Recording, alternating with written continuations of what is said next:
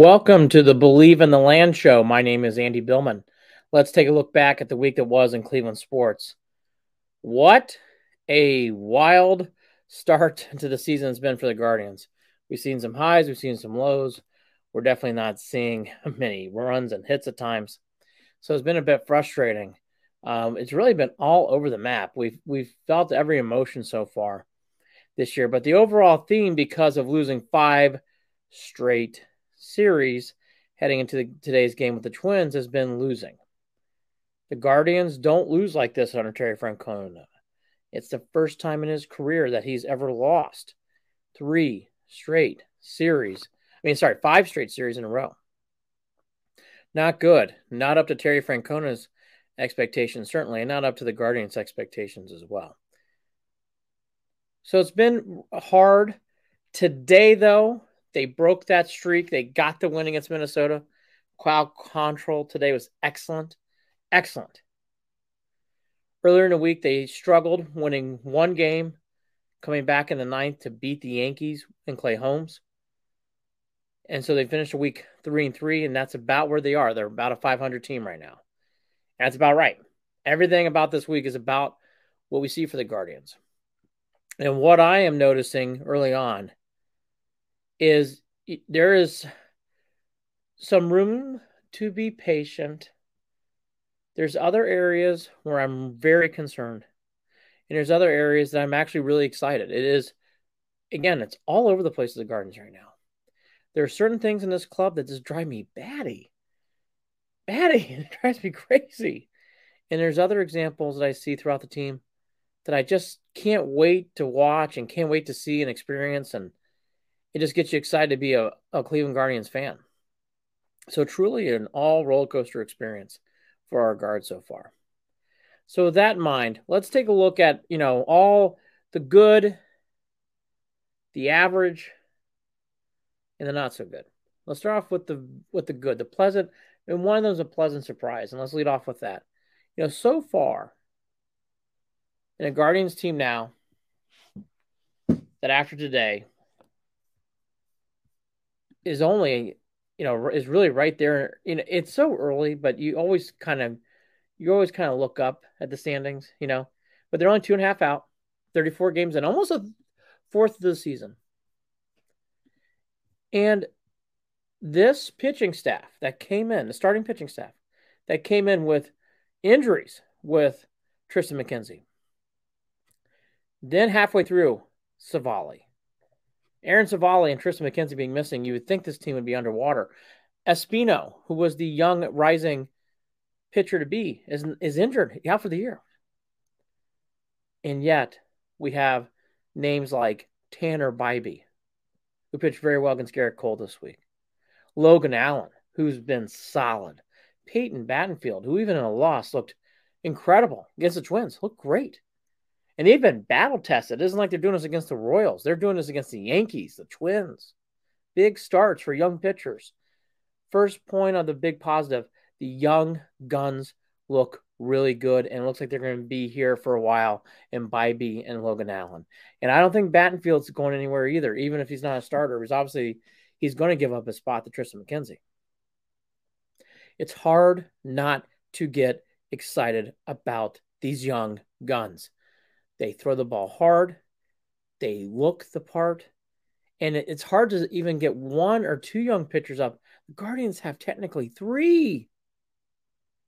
That is exciting. And remember, their big pitching prospect is not one of the three.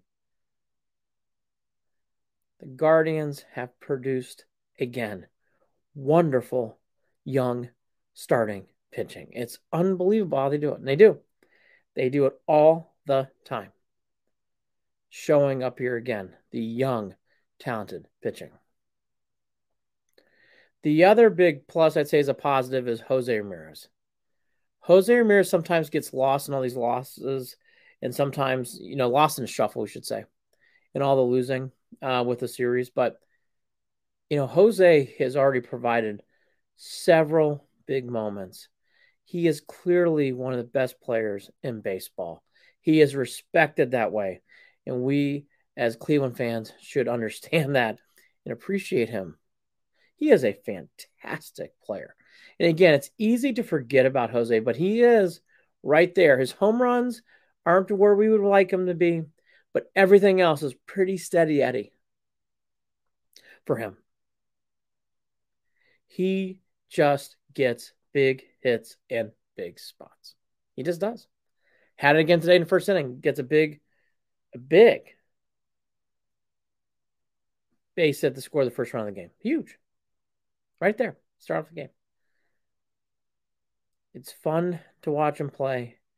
He is truly the MVP in this team. Two positives. The young guns of pitching. They're here. They're not going anywhere, and they're very good. Very good. Bibee especially sticks out. Could be elite. And Jose Ramirez is right where he needs to be. He's playing very well. And he hasn't even gone off yet. He's playing very well. So what's average? Well, I'd say so far there are things in the relief pitching that you kind of snarl at, and it's not perfect, but the relief pitching has been average so far. Clase's been good, not great, not elite. James Karinchak's up and down. He was good today, might be bad tomorrow. Sam Hentges is coming back. It's a huge lift. Sandlin has not been the prospect they were expecting. Eli Morgan's been pretty good, but again, he's not elite. So the relief pitching is okay. It's average.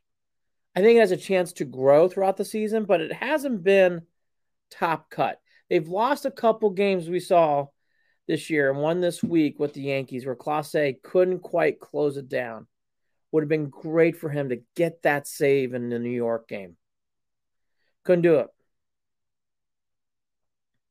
Couldn't get the save in the prior week either to Boston. Couldn't do it. Clase is ha- again. He's not elite. Last year he was elite. He didn't very rarely blown a save. And if he did, you certainly wouldn't seen it in a, like a, a ten day span. He's not elite as he normally is. Some of the rotate, some of the relief pitching that we're used to seeing elites, not quite elite. They aren't bad, but they aren't elite. So they're uh, they're doing good. They're okay, but you're not overly excited about the bullpen. The relief pitching's not exactly where you want to be right now. Okay, but it's not terrible. You're not blowing things up. You're not scratching your head. If you want one thing to think about, I really do think at some point you're going to see Hunter Gaddis, Pey- Peyton Banfield, and I think that's going to really help the bullpen. I am concerned about Sandlin. Not sure how much longer you can bring him out there. He just doesn't seem to have it. He's concerning. But Sam Hentges's coming back is exciting. He looked really good. It's only been one game, but he looked really good. And Stephan has got good stats, but he he's not again not not elite. Blew a save again yesterday against the Twins. Not a safe situation, but blew the lead. So relief pitching's okay. It's okay. The defense so far for the Guardians has been okay. And this is one you got to more wring your hands about.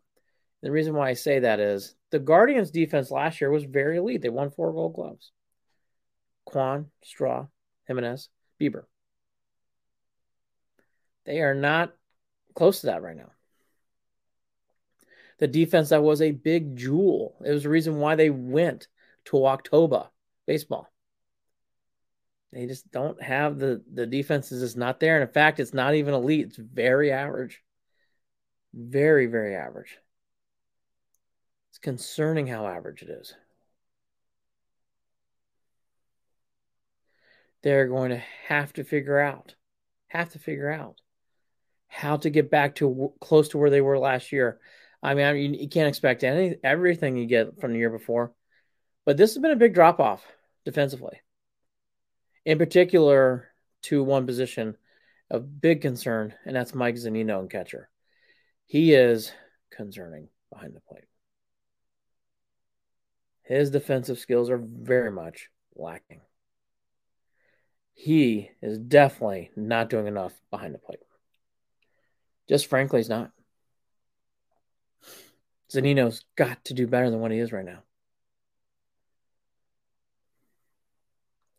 He just can't seem. At times, he just. I mean, normal balls that come up around the shoulders, they're not even going by. They're going by all the way. Though they're going by, and guys are taking two bases from it. Happened again this week. Misses a ball shoulder length. Next thing you know, guys on third from first. The Zunino defensive thing is a huge concern. And I'll put on that last one for, just for him alone.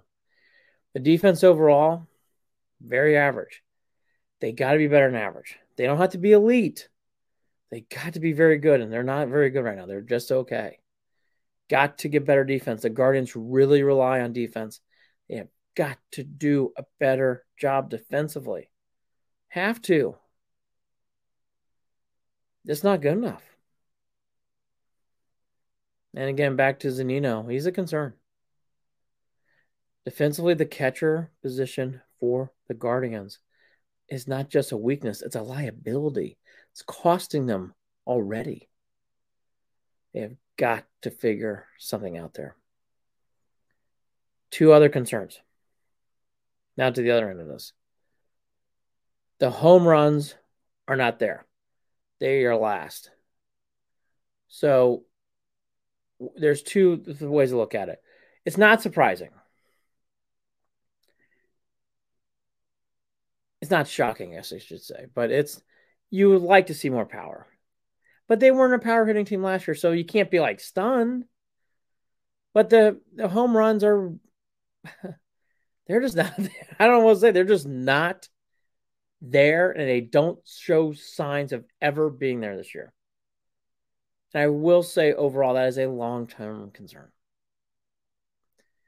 The Guardians have to figure out next season how to bring some home run pop. I mean, not a lot. Some. They just don't have any home run threat. It'd be like a major lacking three point shooting team in basketball. The Guardians are really lacking home run power Home, they have no home run depth. They just don't have it. Again, not shocking, but it's bad. I mean, the power outage is bad. And it's definitely getting on fans and it rankles fans, and I can understand that. It rankles me. Again, it's not, again, we get it. It's not surprising. It isn't. It isn't surprising. But still, you want to see your team hit some home runs. 30th is not acceptable either. It's been really bad. They got to do better than 30th. They've got to figure out in this offseason how do you get some power? I mean, again, you're not expecting the world, but you got to get some power in there somewhere. And the other big one that's not going so well, their average and their OBP is way down. It's not good. It's bad. If for a team that's not going to have power, you better get you better have batting averages and you better be able to get on base and the Guardians just are not doing that right now. They just are not doing that right now. They have to start figuring out ways to get on base.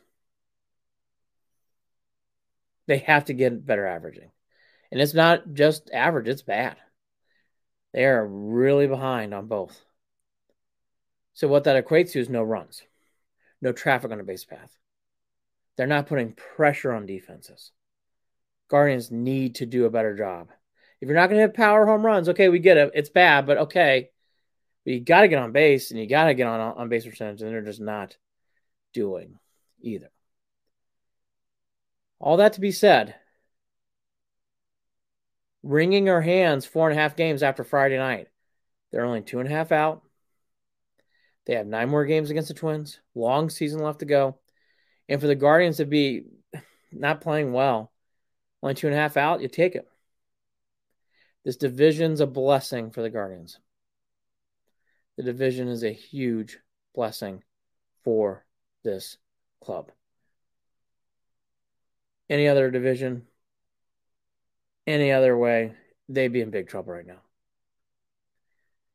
AL Central, it's nice and comfy. Nice and comfy. Royals stink. Tigers are hot right now. Twins are not scary. In fact, the Guardians really do well against them. And the White Sox are just unraveling. Having a very strange, bad season so far. Never, never good to say strange and bad, but they are. They're having a strange and bad season. Very winnable division. Kitty Cats come to town. They need to take out the garbage against Detroit. They need to win two out of three. Get those games back. They lost in Detroit. Young pitching's there, great. J Rams there, great. Average defense, some other things that are average.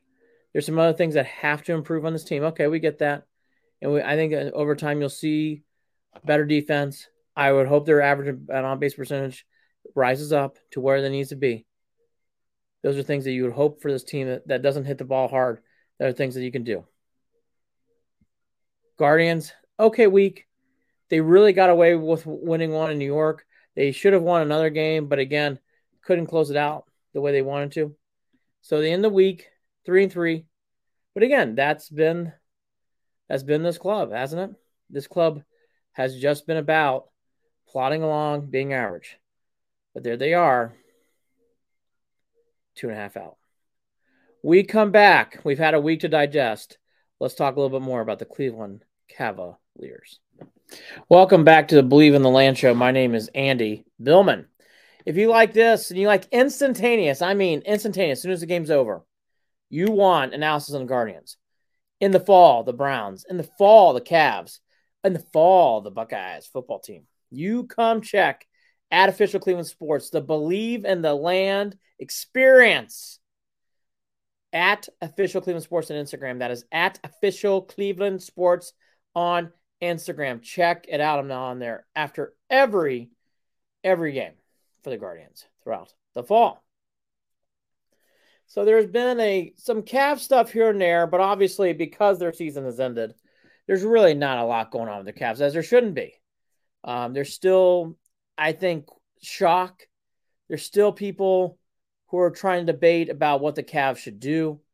There was a lot of things this week we're going to get into about Dillon Brooks but it's still kind of stunning.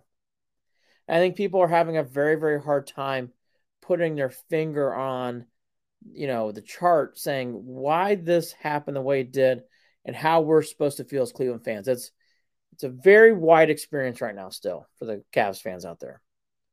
There's some that say, look, still successful year, even though you fell apart in the playoffs, still very successful year. There's some who's like very successful regular season, but boy, that ending was terrible. And you're concerned. That's me. And there's everybody. And then there's the rest who are ready to jump off the cliff. They don't even remember the regular season, and everything stinks. Everything stinks. I'm not that guy. I was for a little bit. I'm not that guy right now. More in the middle of very good regular season.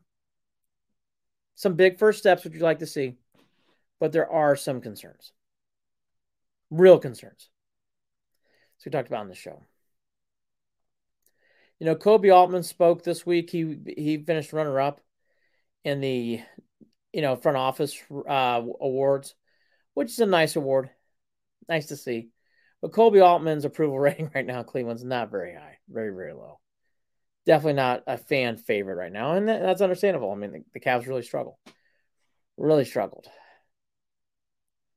So, what to think about this? How to you know, when you see things out there, like, and you're watching the playoffs, like, here's just three things that came across my plate this week that I would munch on. I think the obvious one's Dillon Brooks. That was a big topic. He is not being brought back by the Grizzlies. He's he's gone. So should the Cavs invest in, in Dillon Brooks? I say no. His attitude alone is a big turnoff. He's not a team guy. He is definitely likes the villain character. Not something uh, not something you, you dislike. You want people to have edge. You want people to not sometimes embrace the social reality of being likable. You like that. You like people sometimes that are brash and harsh and just want to win. But there's a difference too between villainizing and that bleeding through your locker room. And that's definitely something we're experiencing right now with what happened in Memphis with Dillon Brooks. For all the issues the Cavs had, locker room is not one of them. This team really, really gets along. So for people out there saying, hey, look, it's automatic, you sign Dillon Brooks, everything comes in. I would I would very much caution and pump the brakes. That's not exactly a given. It's not exactly a so-called it's hey, he's gonna come in, he's gonna help. I in looking at Dillon Brooks's numbers, I'm actually the contrarian viewpoint. I actually think compared to what I've seen so far and compared to what I'm seeing with Okoro, I actually think Dillon Brooks is an upgrade. Not a huge upgrade, not a big upgrade, but he, he's better. But I think because of his toughness, and he's tough, he's a tough player. And again, he plays the villain role well. It doesn't necessarily mean he's a great defender. I don't think he's a great defender. I don't. And some of his metrics tell you he's not a good defender. And for his size, he's not a good rebounder. And this team has a hard time rebounding, as we all know. We're not going to go through that again today. So, for all those reasons, I don't understand Dillon Brooks. I think it's more of a storyline. It's more, I call it mind gum, where we're just kind of chewing the fat of anything that comes across, not really digesting what we're hearing or we're, or we're saying. Sign Dillon Brooks, that'd be great. Ah, but is it? Does it make sense? Is it a given that he makes the team better? You think about some more. You chew on it some more. Don't think it's necessarily given that this is going to be just a home run, huggable moment for everyone. In fact, it'd probably be a bad move for the Cavs. Number two, for Koby Altman in the Cavs, and they did some great things. The Donovan Mitchell trade was a great trade. They did some other moves that I think were very, very good to help the Cavs get to a fourth seed, home court advantage in the playoffs. I mean, again, we talk about it, and we think it's nothing. That's that the Cavs are coming a long way by doing that. Long way. So what's the other half? Well, the other half is you also had some moves that didn't quite go so well.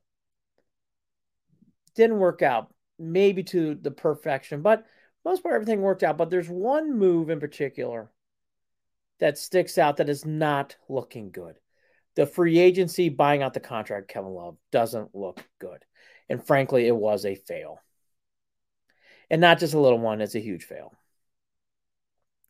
It was questioned by NBA insiders like Brian Windhorst and others and I trust Windhorst. And I actually downplayed Kevin Love free agency. I was part of the problem. I was wrong. Kevin Love would have helped.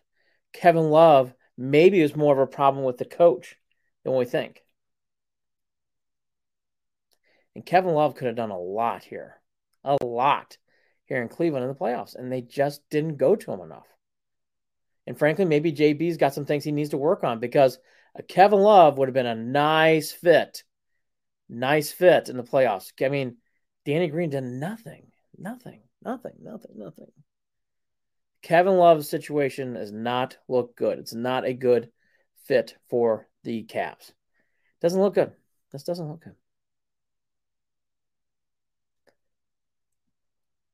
And then the other thing that's been really prevalent in Cavalier fandom is JB Bickerstaff being fired. JB Bickerstaff needs to be fired.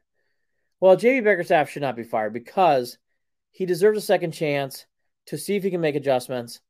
Was he a perfect coach? No, no, no. And there's no glowing stars for JB Bickerstaff. But there are some things that you have to see if he learns from, and we have to see if he can provide adjustments to make this team better. He has to make some adjustments. JB Bickerstaff, though, has to make some adjustments. If we're talking about the same things next year, now I'm starting to hear the echoes. I don't think he's a malcontent. I don't think he's a good coach. He's very average, which is not something we want to hear. He's average.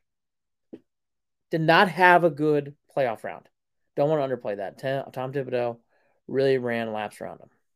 But there's still a lot of angry fans for JB Bickerstaff's head. I will just tell you in caution, and we're seeing it again this week take a breath, He's going to come back. He deserves the right to come back. He got this team to playoffs. They took a step forward. That's what sports is about. Didn't make the playoffs, made the playoffs this year. Didn't have to go through the play in round. In fact, they got a fourth seed and they won 51 games. Those are not throwaway stats. That's not a light comment. That's a big deal. Hasn't been easy for the Cavs to win. JB Bickerstaff got this team to win. So remember that as you're going through your information and you're going through, ah, this is fire JB. I don't know. Well, pump the brakes there. But that has been an ongoing theme. There's still people too debating Donovan Mitchell trade. I don't think it's debatable anymore. It really isn't. The Jazz didn't make the playoffs with all those players either. Not that the Jazz are looking to do that. The Jazz real main piece of that pie, obviously, is the controlled picks, and that's what they want in the draft picks. That's what they want. But does Lauri Markkanen and this crew make the playoffs the way they did? Oh my gosh, no. And, and Mitchell changed everything about the Cavs narratively. Fringe playoff team to playoff playoff team. He was all NBA, probably. We still haven't seen that yet, but he's going to be all NBA. Don't underplay that. Big deal. So this Dillon Brooks chatter, just end on that again. Slow down. Really think about what you're saying here. Camaraderie and team chemistry is big. And not only that, is he really that much better of a player defensively? No. In fact, shows he's kind of weak on defense. I, again, I think that's when you really look at the analytics from cleaning the glass, his defensive metrics are not as good as you think. And offensively, he lifts, but he's not lift enough to bring him in. He's a tough player, but not worth it to bring it in. Welcome back to the Believe in the Land show. My name is Andy Billman. If you love everything you're hearing, if you want instantaneous, I mean instantaneous thoughts after the final out of any Guardians game, check me out at official Cleveland Sports on Instagram. That's at official Cleveland Sports on Instagram. It's part of the Believe in the Land media, which we'll be explaining more throughout the next few weeks. Check it out at official Cleveland Sports after every Guardians game. There is not much news to report on the Browns. Andrew Berry did do an interview on WKNR, and I listened to it, but really nothing, nothing newsworthy or anything um, to really make note the key thing to remember this time of year with the Browns is it's as he calls it spring ball. And just don't get too high or too low over notes throughout. Um, sometimes we as Browns fans are just holding on to excitement. We are a Brownstown. Browns rule the land for the majority of the year. But it doesn't mean we should be taking every scribble as gospel. Would be my word note the one thing that is happening is what's going on with Deshaun Watson's last case. Tony Buzbee will be bringing it up in the trial that is upcoming. And that is going to be another background background thing that's going on with this team. It's a very serious matter. And for people who wonder, well, how do we digest this as Browns fans? This is part of what we signed up for when Deshaun Watson came to Cleveland. He had some transact he had some cases against him. I believe some of these women are very truthful. I'm sure not everything that's being said is true. But this young lady who wants to go to court has every right to be heard. And we need to uh, my advice to Browns fans is I would read and listen to what she's saying, listen to what all parties are saying, the defense and the offense, and make your own judgment about what you think happens. But you I would not put your head in the sand. I don't think that's the right thing to do either. Have to accept this is part of the Deshaun Watson that we got in here in Cleveland. Doesn't mean he can't become a great person after this. Doesn't mean he didn't do these things either, though. So I do believe some of these things really did happen. So that's Deshaun Watson. That is ongoing, and Tony Buzbee will be the attorney at hand. And it sounds like, from all indications, that it is going to go to court at some point in a civil suit not criminal court. The Guardians made two transactions that we should discuss and bring up because they're, they're, they're names. Their names for sure. Let's go with Oscar Gonzalez first, SpongeBob, who is our hero from last year. Didn't get a chance to talk to him in the first segment, but we should mention Oscar. He has really struggled this year. just one thing a note for Oscar, and not one thing a note for us as Guardians fans. Oscar Gonzalez is struggling. It doesn't mean he stinks. Doesn't mean his career is over. Andres Giménez struggled. He got sent down, came back up. This happens a lot in a second year for a major leaguer, especially. Players get sent down and they can get brought back up. Oscar Gonzalez has some things to work on. I am rooting for Oscar Gonzalez. Hopefully, all Guardians fans are rooting for Oscar Gonzalez, I'm sure we are because he is a great spirit. He was great watching him hit those runs. He's got a great smile, got a great attitude. But he's struggling and he needs to be sent down. For how long, we'll find out. But he really had a hard time this year getting settled. I think him taking away at bats from Brennan wasn't fair to the team, wasn't fair to Brennan. They did announce that George Arias is going to be playing as well. So you're going to see a lot more of Arias, who I think deserves some at bats too. And again, we wish the best for Oscar, but it's not. He doesn't. We don't have time right now for him to figure out at a big league level what's going on this swing, and he has some things to figure out with this swing. And I believe he will figure it out. By the way, I believe in Oscar Gonzalez. I also believe too. Sometimes you have to send a guy down, and when you bring him back, you know, it's okay. Doesn't mean he stinks. Then there's Zach Plesac, Zach. Zach is going through a lot as an Indian slash Guardian in his years here. He's gone through a lot of emotion. There was the incident in Chicago during COVID. There's several incidents on the mound where he got frustrated afterwards and injured himself in his hand. Happened twice, twice in his career. Plesac has admitted through various sources meaning like we haven't heard him on the record, but you know, from what's being reported, he has had a hard time finding, I would say, a, a socialization on the team. I think that's fair. I think Plesac's trying to find himself. He also got sent down. Zach Plesac being in Columbus all year is not a good thing. I'm also rooting for Zach Plesac. I want him to figure out what's going on and come back up here and be the best person that he can be. The Guardians right now simply don't need him on top of it because Logan Allen is pitching well. Bibee's pitching well. Battenfield's pitching well. And Bybee, especially, is an elite looking guy. I think Logan Allen's got very good stuff. And Peyton Battenfield's out pitching right now. Zach Plesac. Doesn't mean Zach Plesac can't find it. Those are two big transactions. The Plesac one, you can feel it. You can feel the momentum after the Boston game. He's just giving up too many runs in, in every other appearance. He's not consistent. And Oscar Gonzalez is striking out too much. Not getting on base enough. He's bringing down the lineup. Zach Plesac was bringing down the rotation.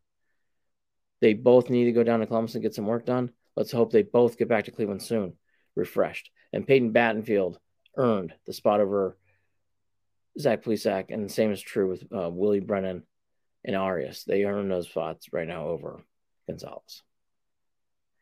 Finally, on a sad note, it was sad to hear about the passing of Nick Gilbert, Dan Gilbert's son, who was a fixture at many lottery drawings with his bow tie and his spirit. And you could feel Nick's spirit. He just, you just wanted to hug Nick when you watched him. It's very, very sad to hear he passed. Best wishes to all of the Cavs, to the Gilberts, and everyone. That's that's got to be. Uh, it's just so sad and so awful. And he was such a part of the fabric of the Cavs when it came to lottery drawings and everything else. So best wishes and and you know and not best wishes, but um, thoughts and prayers that go out to the Gilberts at this time. Guardians go three and three. Plesac and Gonzalez get sent down.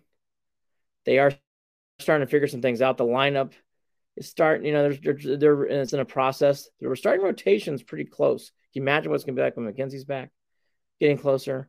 The Cavs are starting to wind down and starting to wind up the offseason. We'll get into that more next week. And the Browns are, you know, getting ready to get in the middle of spring ball. The Deshaun Watson case looks like it's going to start to ramp up here in the middle of summer in the late spring. and then uh, and then we get to everything else next week with the Guardians going back to Detroit and the Tigers, and that's the week that was in Cleveland sports. My name is Andy Billman, changing outfits midways. I spilled something on my shirt. Have a great week. Check out Believe in the Land on YouTube. Check out official Cleveland Sports. Check out all things Believe in the Land. See you guys next week.